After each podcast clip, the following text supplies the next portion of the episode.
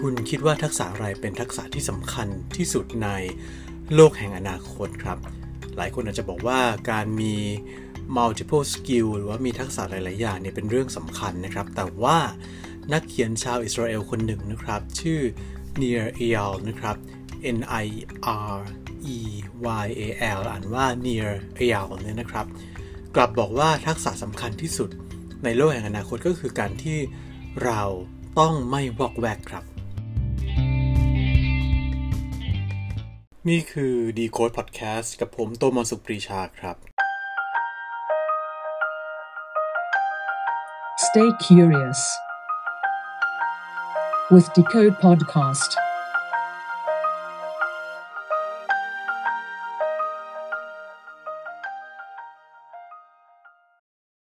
Near e a l เนี่ยนะครับ เขาเป็นนักเขียนที่โด่งดังมาจากหนังสือเล่มหนึ่งนะครับ ชื่อหนังสือว่า Hooked H O O K E D เนี่ยนะครับ ซึ่งก็หมายถึงการเเกี่ยวอะไรอย่างเงี้ยนะครับ หนังสือที่ชื่อว่า Hook เนี่ยมีชื่อรองว่า How to Build uh, Habit Forming Products ก็คือการสร้างผลิตภัณฑ์ต่างๆเนี่ยซึ่งทำให้มนุษย์เราเนี่ยเกิดมีอุปนิสัยในการทำอะไรบางอย่างให้มันกลายเป็นความเคยชินขึ้นมานะครับ แต่ว่า เรื่องที่จะเล่าต่อไปนี้เนี่ย เป็นเรื่องที่มาจากหนังสือเล่มใหม่ของ Near e l นะครับ ก็คือหนังสือชื่อ Indistractable นะครับ ก็คือ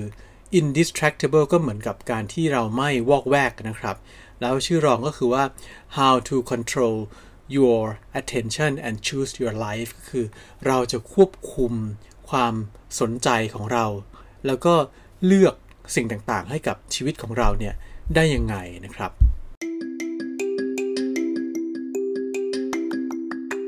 ถ้าพูดถึงเรื่องความวอกแวกหรือว่า distraction เนี่ยนะครับ เชื่อว่าทุกคนต้องเป็นเหมือนกันหมดเลย อย่างแรก ๆ เลยก็คือว่า distraction เนี่ยมันก็เกิดขึ้นมาจากเเวลาที่เรานั่งทำงาน แล้วเดี๋ยวก็มี notification บางอย่างเนี่ยเด้งขึ้นมานะครับ เราก็ต้องไป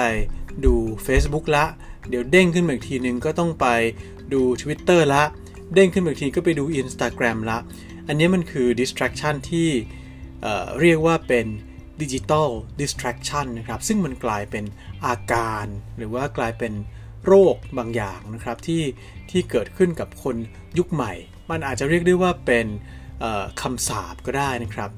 คำว่า distraction เนี่ย ถ้าไปดูพจนานุกรมนะครับของในในในด้านที่เกี่ยวกับจิตวิทยาเนี่ยนะครับ มันมีพจนานุกรมที่เรียกว่า American Psychological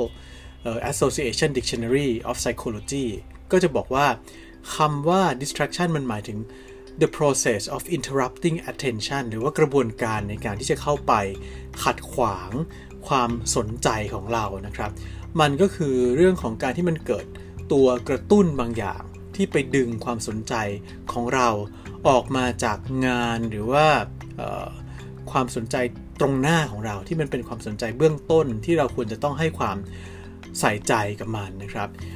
ไม่ว่าจะเป็นเรื่องของการทำงานนะครับ หรือรวมไปถึงเรื่องอื่นๆ อย่างเช่น การออกกำลังกายนะครับลองลองนึกดูว่าเดี๋ยวนี้เนี่ยเวลาที่เราวิ่งอาจจะต้องไปวิ่งในสวนหรือวิ่งบนลู่วิ่งนะครับในยิมเนี่ยเป็นเวลานานๆเนี่ยหลายคนวิ่งไม่ได้นะครับ เพราะว่า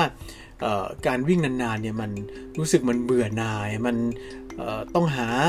สิ่งต่างๆ มาทำแล้วบางครั้งถ้าหากว่ามันเกิดมี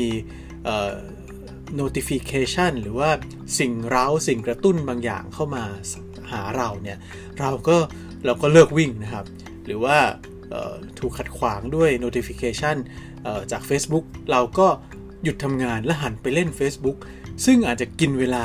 นานเป็นชั่วโมงก็ได้ในขณะที่งานก็ไม่เสร็จนะครับ แต่ก็ยังเล่น Facebook อยู่ได้อะไรเงี้ยสิ่งเหล่านี้คือ distraction ซึ่งมันกลายเป็นอาการสามัญของ ยุคสมัยไปแล้วครับ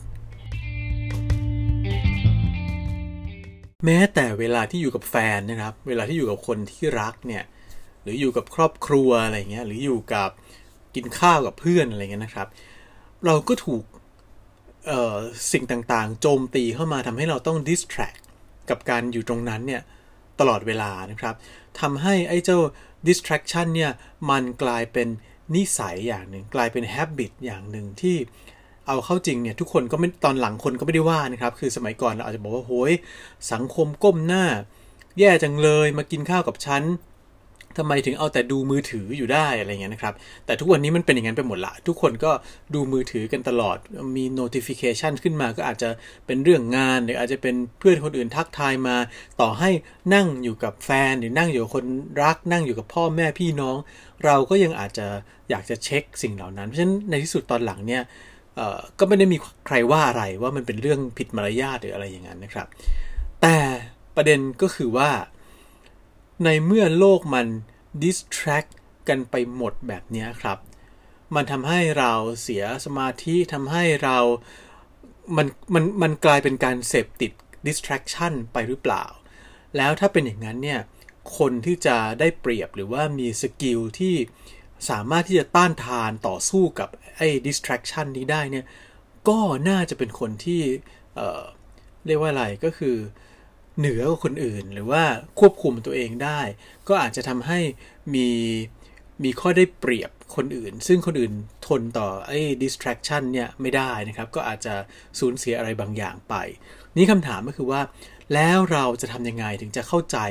เรื่องของ distraction ของเราได้ แล้วก็มี ทักษะในการที่จะควบคุมอาการวอกแวกของเราได้นะครับ Near El เนี่ยบอกว่าครับไอ้คำว่า distraction เนี่ยมันเป็นขั้วตรงข้ามของคำว่า traction นะครับ ซึ่งถ้าหากว่าดูคำว่า distraction มันก็หมายถึงอออะไรล่ะ การกระทำอะไรก็แล้วแต่เนี่ยที่ดึงเรา ให้เคลื่อนออกไปจากสิ่งที่เราต้องการจะทำจริง ๆนะครับ เช่น เราอยากจะอ่านหนังสือ แต่ว่าก็มีอะไรบางอย่างมากระตุ้นเราทำให้เราแบบอ้าวไม่อ่านละไปทำสิ่งนู้นสิ่งนี้แทนนะครับ ในขณะที่คำว่า traction เนี่ยมันก็คือการกระทำอะไรบางอย่างที่มันขับเคลื่อนให้เราไปอยู่ในร่องในรอยนะครับ ก็อยู่ใน track อยู่ในเป็น traction เนี่ยว่า มันก็คือการทำให้เราเเคลื่อนไปในทิศทางของการทำสิ่งที่เราต้องการจะทำจริงๆนะครับ ทีนี้คำถามก็คือว่า แล้วอะไรที่มันเป็นตัวที่มากระตุ้นทำให้เราวอกแวกทำให้เราไม่สนใจนะครับ Nir Nir Eyal เนี่ยบอกว่ามันมีอยู่ 2 อันนะครับ อันที่1เนี่ยก็คือ external trigger ก็คือว่าเป็นตัวกระตุ้นจากภายนอกนะครับ ซึ่งสิ่งเหล่านี้เราก็อาจจะรู้กันอยู่นะครับ ว่ามันคืออะไรบ้างก็เนี่ยถ้ามันเป็นสิ่งกระตุ้นจากภายนอกที่มันเป็นเรื่องของอะไรนะ digital distraction ทั้งหลายเนี่ย มันก็จะเป็น notification เป็นเรื่องของแอปต่างๆ ที่มันเด้งเตือนเราขึ้นมาบอกว่าเราต้องทำโน่นทำนี่นะครับ ซึ่งอันนี้เนียร์เอลก็บอกว่ามันมีวิธี ที่จะจัดการกับไอสิ่งกระตุ้นภายนอกที่มาที่เป็น digital distraction ทั้งหลายเนี่ย อยู่ 4 แบบนะครับ อันแรกก็คือ อันนี้คือเด็ดขาดที่สุดเลย remove ครับ ก็คือ uninstall แอปไปเลย ทิ้งมันไปเลย ถ้าเป็นแอปที่เราคิดว่ามันรบกวนเรา แล้วก็เราไม่จำเป็นต้องใช้มันอีกแล้วเนี่ย ทิ้งมันไปเลย remove ทิ้งไปเลย อันที่สองก็คือ replace นะครับ ก็คือว่า เอออาจจะลองหาแอปอื่นๆนะครับที่มาทดแทนกันได้นะครับ เช่นสมมุติว่าเดิมทีเนี่ยเราอาจจะใช้มันหมดเลย Facebook Twitter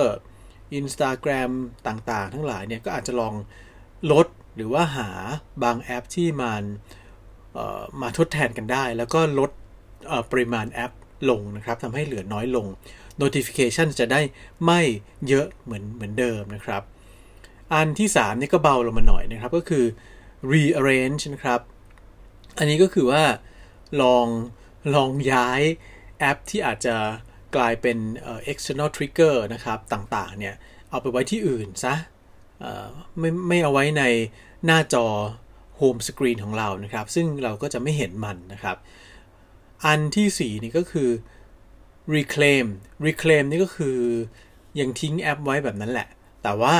เราก็ไปปรับตั้งเรื่องของการส่งสัญญาณ notification นะครับทำให้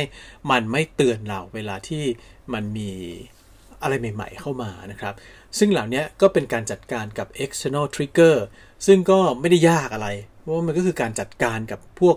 แอป พวกดิจิตอล distraction ทั้งหลายนะครับ ซึ่งอันนี้หลายคนก็อาจจะทำอยู่แล้วนะครับ แต่ว่า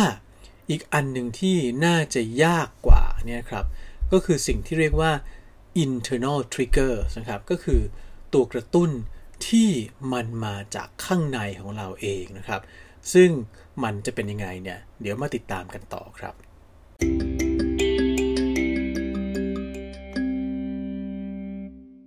เพื่อที่จะเข้าใจหรือว่าเอาชนะ distraction ให้ได้เนี่ยนะครับ เราจำเป็นจะต้องเข้าใจซะก่อนนะครับว่าอะไรเนี่ยเป็นตัว ผลักดันทำให้เรามีพฤติกรรมนั้นๆ เช่น อ่านหนังสืออยู่ดีๆ ก็ลุกหนีไปซะ ไปทำโน่นนั่นนี่ทำงานอยู่ดีๆ ก็ไปเช็ค Facebook นะครับ หรือว่าไปเเล่น Instagram ซะแบบนั้นนะครับ ในเรื่องนี้เนี่ยหนังสือของ Near e l เนี่ยบอกไว้อย่างนี้ครับ บอกว่าจริงๆแล้วเนี่ยรากสาเหตุนะครับของพฤติกรรมของมนุษย์เราเนี่ย ทั้งหลายแหละเวลาที่เราทำอะไรก็แล้วแต่เนี่ย จริงๆแล้วเราไม่ได้ทำสิ่งต่างๆ เพื่อจะได้ความสุขนะครับ จากการกระทำสิ่งนั้น มากเท่ากับการพยายามหนีความรู้สึกไม่สบายใจ ไม่ไม่รู้สึกเป็นทุกข์รู้สึกไม่ดี หรือความรู้สึกเจ็บปวดที่เกิดจากการที่เราอยากได้สิ่งต่างๆนะครับ พูดอีกอย่างหนึ่งก็คือว่าเวลาที่เราลุกขึ้นทำอะไรเนี่ย เราไม่ได้เราไม่ได้เกิดแรงขับเคลื่อนเชิงบวก มากเท่ากับเกิดแรงขับเคลื่อนเชิงลบนะครับ อย่างเช่นสมมุติว่า เราอาจจะโอ้โหเล่นเกม นานเกินไปนะครับเเล่นโซเชียลมีเดียนานเกินไปใช้โทรศัพท์มือถือ นานเกินไปจ้องหน้าจอนานเกินไปอะไรต่างๆ เหล่านี้มันไม่ได้เกิดขึ้นเพราะว่าเรามีความสุขที่ได้ทำอย่างนั้นนะครับ จริง ๆ เล่นสมมุติเล่นเกมนานๆ หรือว่าดูมือถือนานๆเนี่ยจริง ๆ แล้วโอ้โห ตาก็ล้าอะไรต่างๆ รู้สึกร่างกายมันก็แย่นะครับ เราเป็นเป็นทุกข์มากกว่าอีก แต่ที่เรายังทำกันอยู่อย่างนั้นเนี่ยเป็นเพราะว่าไอ้สิ่งเหล่านั้นเนี่ยมันปลดปล่อยเราให้เป็นอิสระจากความรู้สึกไม่สบายทางจิต หรือที่เนียร์เราเรียกว่าเป็น psychological discomfort นะครับ ก็คือความรู้สึกโอ้โหไม่ไม่สบายเนี่ย มันเป็นความรู้สึกที่มันมาจากการที่เรารู้สึกได้ว่าถ้าหากว่าเราอยู่เฉยๆ หรือว่าเราอย่างเช่นเราวิ่งอยู่ในลู่วิ่งนานๆเนี่ยนะครับ มันจะเกิดความรู้สึกในแง่ลบเต็มไปหมดเลย อย่างเช่น ความเบื่อนะครับ ความรู้สึกเหงา ความรู้สึกไม่มั่นคง ความรู้สึกอ่อนล้านะครับ ความรู้สึกไม่แน่ใจในชีวิตอะไรต่างๆเนี่ยสิ่งเหล่านี้มันทำให้เรากระโดดหนีไปจากสิ่งการกระทำสิ่งที่เรากำลังทำอยู่นะครับ แล้วไปหาสิ่งที่จะช่วยให้เรารู้สึกว่ามันมีมันมีการควบคุมความรู้สึกของเราได้ดีขึ้นนะครับ ไม่ว่าจะเป็นเรื่องของการเล่นโซเชียลมีเดียหรืออะไรก็แล้วแต่เนี่ย เพราะฉะนั้นเนี่ยมันคือการกระตุ้นในแง่ลบ ไม่ใช่การกระตุ้นในแง่บวกนะครับนี่คำถามก็คือว่าถ้าหากว่า internal trigger เนี่ยมันเกิดจากเรื่องแง่ลบแบบนี้เนี่ย แล้วเรา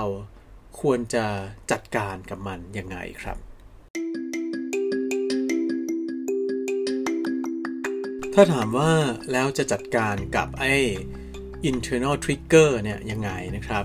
เรื่องนี้เนี่ยเนียร์เอลก็ไปยกเอาวิธีการของ ดรโจนาธานบริกเกอร์นะครับ ซึ่งอยู่ที่ Fred Hutchinson Cancer Research Center ที่ซีแอตเทิลนะครับดรโจนาธานบริกเกอร์เนี่ยก็ได้พัฒนาขั้นตอนต่างๆ ที่จะทำให้เราเนี่ยสามารถที่จะเผชิญหน้ากับแรงยั่วเย้าที่ทำให้เราวอกแวกเนี่ยได้นะครับ เขาก็บอกว่ามันมีเทคนิคอยู่ 3 ขั้นตอนนะครับ ขั้นตอนแรกสุดเลยเนี่ยก็คือหาให้ได้ identify ออกมาให้ได้ ว่าความรู้สึกหรือว่าความคิดที่ทำให้เราจะเกิดอาการวอกแวกเนี่ยมันคืออะไรนะครับ ซึ่งมันทำได้โดยตอนที่เวลาที่เราพบว่า เฮ้ยนี่เรากำลังจะวอกแวกแล้วนะ ก็ให้มองลึกลงไปในตัวเองว่า internal trigger ที่มันจะกระตุ้นเราเนี่ยมันคืออะไรนะครับ เรารู้สึกกระวนกระวายหรือเปล่า เรารู้สึกแบบว่าโหหยุดไม่ได้หรือเปล่า หรือว่าอาจจะรู้สึกว่า เอ๊ะ เราทำงานนี้ไม่ดีพอหรือเปล่าอะไรเงี้ยนะครับ จากนั้นเนี่ยขั้นที่ 2 ก็คือว่า เขียนลงไป เขียนลงไปเลยว่าความรู้สึกอันนั้นเนี่ยมันเป็นยังไงนะครับ มันเกิดขึ้นช่วงไหนของวันบ้างนะครับ แล้วตอนที่กำลังรู้สึกได้ว่ามันมี internal trigger เนี่ยมาทำให้เราวอกแวกเนี่ยเรากำลังทำอะไรอยู่นะครับ แล้วการเขียนเนี่ยก็คือไม่ได้ไม่ใช่การเขียนทีเดียวนะครับ แต่ว่าค่อยๆบันทึกเอาไว้ทำเป็นเหมือนกับล็อกนะครับล็อกบุ๊กก็คือค่อยๆบันทึกรายการต่างๆ เอาไว้เนี่ยเพราะว่ามันจะช่วยทำให้เราสามารถเชื่อมโยงพฤติกรรมต่างๆ ของเราเนี่ยเข้ากับ internal trigger ได้นะครับ แล้วยิ่งถ้าหากว่าเราเนี่ยรับรู้ถึงความคิดแล้วก็ความรู้สึกที่มันเกิดขึ้น ก่อนหน้าที่เราจะทำกิจกรรมอะไรบางอย่างที่ทำให้เราวอกแวกไปจากงานไปจากสิ่งที่เราต้องการจะทำเนี่ยนะครับ เราก็จะสามารถจัดการกับมันได้ดีขึ้นเรื่อยๆนะครับ แล้วขั้นตอนที่3เนี่ยก็คือให้สำรวจอารมณ์ความรู้สึกของเรานะครับ โดยที่ดรโจนาธานบริกเกอร์เนี่ยก็แนะนำว่าให้เราคอยหมั่นสังเกตดูว่าไอ้ความรู้สึกที่มันเกิดขึ้น ก่อนหน้าที่จะเกิดอาการ distraction เนี่ยมันเป็นยังไงบ้าง อย่างเช่น เอ๊ะ เกิดอาการมวนท้องหรือเปล่า หรือว่าเกิดอาการรู้สึกแบบ บางบางคนก็อาจจะรู้สึกนะครับแบบเจ็บหน้าอกอะไรเงี้ย เออ ฉันเจ็บหน้าอกละ เดี๋ยวขอหยุดวิ่งก่อนดีกว่า แต่ว่าจริง ๆ แล้วมันเจ็บเพราะอะไร มันเจ็บเพราะว่าเรามีอาการเจ็บป่วยหรือเปล่า หรือว่ามันเป็นอาการที่ มันที่เขาบอกว่าจิตเนี่ยบังคับกายได้อะไรเงี้ยนะครับ คือมันเป็นตัวกระตุ้นทำให้เราบอกว่า เฮ้ยพอแล้วดีกว่าเราไปทำสิ่งโน้นสิ่งนี้ดีกว่าอะไรอย่างเงี้ยนะครับ ซึ่งจริงๆแล้วเนี่ยดรบริกเกอร์ก็แนะนำไปด้วยนะครับว่าถ้าหากว่ามันเกิดอาการต่างๆ เหล่านี้ขึ้นมาแล้วเราสังเกตพบได้ก่อนเนี่ยเขาเขาบอกว่าอาจจะลองใช้เทคนิคที่เรียกว่าที่เรียกว่าให้ ลองจินตนาการว่าตัวเราเนี่ยอออยู่ข้างๆนะครับลำธารสายหนึ่งนะครับ แล้วก็มีใบไม้ใบหนึ่งเนี่ยลอยอยู่ในลำธารสายนั้นนะครับ แล้วก็ให้เอาความคิดแล้วก็ความรู้สึกในแง่ลบที่มันจะแบบดึงให้เราเนี่ยเกิดความรู้สึกแบบ distraction เนี่ยเอาไปวางไว้บนใบไม้ แล้วปล่อยให้ สายน้ำเนี่ยพัดมันให้ลอยหายไปนะครับ คือมันเป็นเทคนิคที่ฟังดูเอ๊ะตลกตลกหรือเปล่า แต่ว่าจริงๆแล้วเนี่ยมันทำให้มันจะเป็นมันพอเราได้ลองหยุดนะครับ แล้วก็คิดแบบเนี้ยหรือว่านึกภาพแบบนี้ขึ้นมาเป็นจินตนาการเนี่ยบางทีมันก็ช่วยได้เหมือนกันนะครับ อีกเรื่องหนึ่งที่สำคัญมากๆเนี่ยนะครับที่ อยู่ในหนังสือของเนียเอียลเนี่ย ก็คือเขาบอกว่า คนที่มักจะ distract ได้ง่ายเนี่ย เป็นเพราะว่าเรามักจะตั้งเป้าหมายเอาไว้ แต่ว่าเราไม่ได้ดูว่าคุณค่าของมันคืออะไร อย่างเช่นสมมุติว่าเราบอกว่าเราอยากวิ่ง เช่นวันนี้เราบอกว่าเราจะวิ่งให้ได้ 5 กิโล 10 กิโลอะไรเงี้ยนะครับ แต่ว่าพอเริ่มวิ่งไปก็จะรู้สึกว่า เออไม่ไหวแล้วเบื่อจังเลยอะไรเงี้ย มันเป็นเพราะว่าเราไปตั้งโก หรือตั้งเป้าเอาไว้ว่าจะต้องวิ่งให้ได้ 5กิโล10กิโลแต่ไม่ได้คิดว่าไอการกระทำอันนั้นเนี่ยมันมี value หรือว่ามันมีคุณค่ายังไงนะครับ value เนี่ยก็คือคุณสมบัติในการที่ทำให้เราเปลี่ยนตัวเองไปและกลายเป็นคนที่เราอยากจะเป็นนะครับ ซึ่งตัวอย่างของ value หรือว่าคุณค่าเนี่ยมันก็เยอะแยะไปหมด อย่างเช่น การวิ่งถ้าถ้ายกตัวอย่างการวิ่งเนี่ยมันก็คือทำให้เราสุขภาพดีขึ้นอย่างเงี้ยครับ หรือว่าเป็นพ่อแม่ที่ดีขึ้นนะครับ เป็นพ่อแม่ที่น่ารักกับลูกอย่างเงี้ยหรือว่าพยายามจะเพิ่มเติมเรื่องของความรู้ให้กับตัวเอง seeking wisdom ต่างๆนะครับ อะไรแบบนี้ครับ หรือว่าเป็นเป็นเพื่อนที่ ที่อบอ้อมอารีกับคนอื่น เหล่านี้คือสิ่งที่มันเป็น value เป็นคุณค่าทั้งหลาย เพราะฉะนั้นเขาก็แนะนำว่า อย่าไปตั้งเป้าให้มันเป็น goal หรือว่าเป็นเป้าหมายเอาไว้ แต่ให้คิดว่าคุณค่าของมันคืออะไร แล้วเป้าหมายที่ว่าเนี่ยมันจะเกิดตามมาทีหลังนะครับ การที่เราเนี่ยให้คุณค่ากับมันก่อน เป้าหมาย จะทำให้เราทำสิ่งนั้นไปได้เรื่อยๆ เพราะเรารู้ว่ามันจะดีกับเรานะครับ มันรู้ว่ามันเรารู้ว่ามันจะค่อยๆ เปลี่ยนเราให้กลายเป็นคนที่ดีขึ้น แล้วอย่างเช่นอาสมมติว่าการวิ่งเนี่ยเราก็จะสามารถวิ่งไปได้เรื่อยๆ วิ่งไปได้เรื่อยๆ อยู่กับการวิ่ง เพราะเรารู้ว่ามันมีคุณค่ากับเราเนี่ย ในที่สุดเราก็จะไปถึง 5 กิโลหรือ 10 กิโลได้ โดยที่เราอาจจะไม่รู้ตัวด้วยซ้ำไปนะครับ ความที่เราอยู่ในยุคสมัยที่เต็มไปด้วย distraction ทั้งหลายนะครับ เพราะฉะนั้นเนี่ยทักษะที่สำคัญที่สุดในอนาคตเนี่ยจึงคือทักษะของการจัดการกับ distraction ซึ่งมันก็คือการจัดการกับ external trigger ตัวกระตุ้นจากภายนอก แล้วก็ที่สำคัญกว่านั้นก็คือการจัดการกับ internal trigger หรือว่าตัวกระตุ้นจากข้างในจิต ข้างในใจข้างในความรู้สึกไม่สบาย ความทุกข์ ยากทั้งหลายของเราเนี่ยนะครับ โดยที่มันก็มีเทคนิคต่างๆ อย่างที่เนียยาวเนี่ยบอกเอาไว้นะครับ แล้วถ้าหากว่าเราสามารถจัดการกับมันได้ กลายเป็นคนที่รับมือหรือควบคุมกับ distraction ได้เก่งกว่าคนอื่นเนี่ย ก็แน่นอนนี่เป็นทักษะที่น่าจะเป็นประโยชน์กับเราต่อไปในอนาคตเป็นอย่างมากเลยครับ นี่คือ Decode Podcast กับผมโตมาสุปรีชานะครับ ติดตาม Decode Podcast ได้ทาง Spotify Podcast ทาง Google Podcast ทาง Apple Podcast แล้วก็แพลตฟอร์มอื่น ๆ นะครับสำหรับในคราวนี้เนี่ยต้องขอลาไปก่อนครับ สวัสดีครับ Stay curious with Decode Podcast.